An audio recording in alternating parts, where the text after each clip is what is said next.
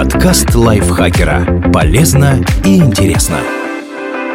Всем привет! Вы слушаете подкаст лайфхакера. Короткие лекции о продуктивности, мотивации, отношениях, здоровье, обо всем, что делает вашу жизнь легче и проще. Меня зовут Михаил Вольнах, и сегодня я расскажу вам, как выбрать блок питания для компьютера.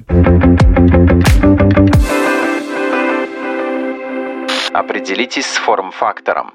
Форм-фактор — это стандартизированный размер блока питания, который нужно выбрать под габариты корпуса компьютера. Производители последних указывают, с какими БП они совместимы. Наиболее популярные варианты — это ATX — самый распространенный размер блоков питания для ПК. Такие имеют габариты 150 на 86 мм по высоте и ширине. Длина может варьироваться от 140 до 220 мм. Этот тип подходит для большинства корпусов формата Midi Tower и Full Tower. SFX – компактные блоки размерами 125 на 63,5 на 100 мм. Это форм-фактор для компактных компьютеров. TFX – еще один форм-фактор для небольших корпусов размером 85 на 64 на 175 мм. Если SFX по виду ближе к кубу, то TFX имеет более вытянутую форму. Кроме вышеперечисленных, существуют и другие, менее распространенные форматы – EPS, Flex ATX, CFX, LFX. Есть также и внешние блоки питания, которые не подходят для установки в классические ПК, но могут понадобиться, например, для одноплатных систем, таких как Raspberry Pi. Подберите подходящий уровень мощности.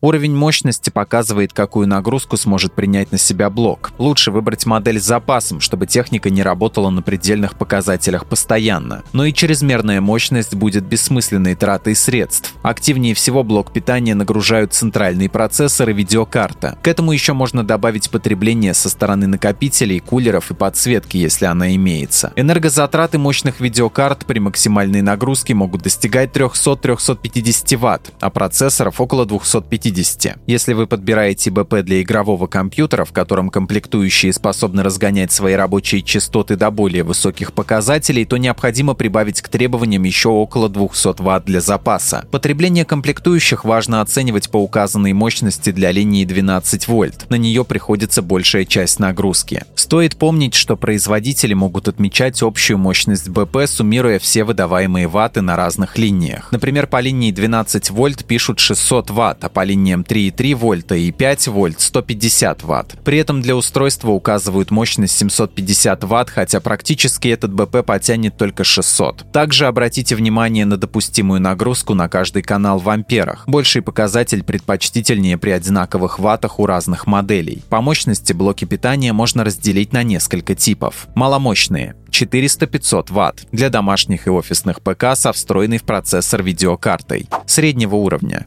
500-700 Вт для игровых компьютеров с отдельным графическим адаптером. Мощные 700-1000 Вт и более для систем с высокой нагрузкой от процессора и нескольких видеокарт. Для комплектующих также указывают характеристику ТДП – Thermal Design Power или требования по теплоотводу. Как и мощность ТДП процессора и видеокарты определяется в ваттах. На этот показатель стоит ориентироваться как на примерный уровень, в то же время реальный объем потребления бывает поменьше. Узнайте про установленные разъемы и кабели в комплекте.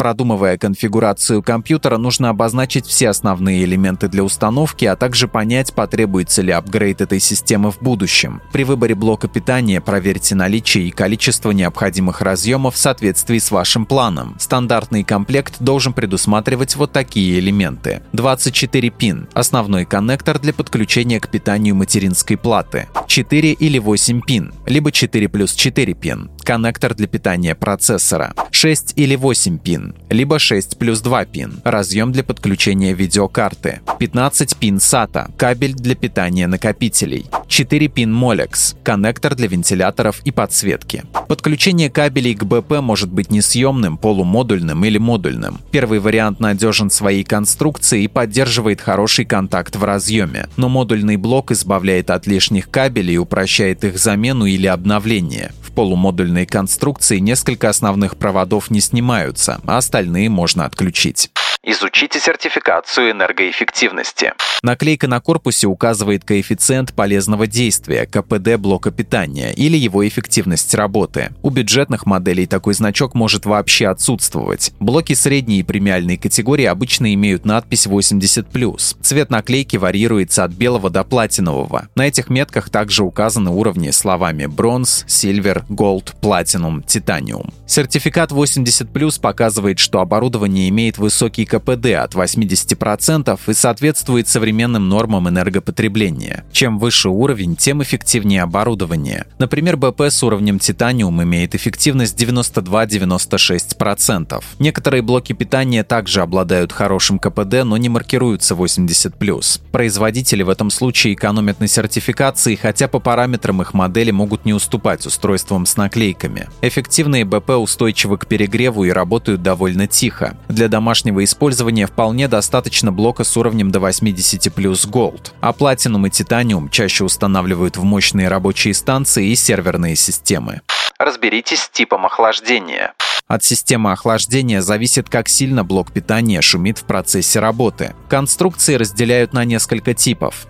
Пассивная, бесшумная система, в которой для отвода тепла используется радиатор, может стоить довольно дорого на фоне остальных вариантов. Полупассивная, в ней кулер включается только при высоких нагрузках и сильном нагреве. Это самый распространенный вариант с оптимальным соотношением эффективности и цены. Активная, здесь вентилятор работает постоянно, надежно защищает от перегрева, но может быть слишком шумным вариантом для домашнего использования. Кулер большего диаметра, как правило, способен прогонять больший объем воздуха воздуха при меньших оборотах, а также издавать меньше шума. Но не всегда происходит именно так. Эффективность зависит от настроек, заложенных производителем. Если для вентиляторов БП указан тип подшипников, то предпочтительнее выбрать гидродинамические. По сравнению с подшипниками скольжения и качения они надежнее и тише, хотя и стоят дороже.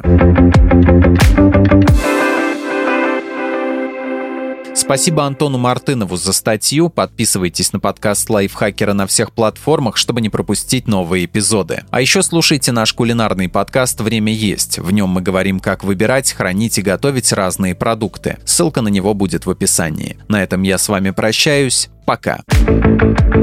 Подкаст Лайфхакера. Полезно и интересно.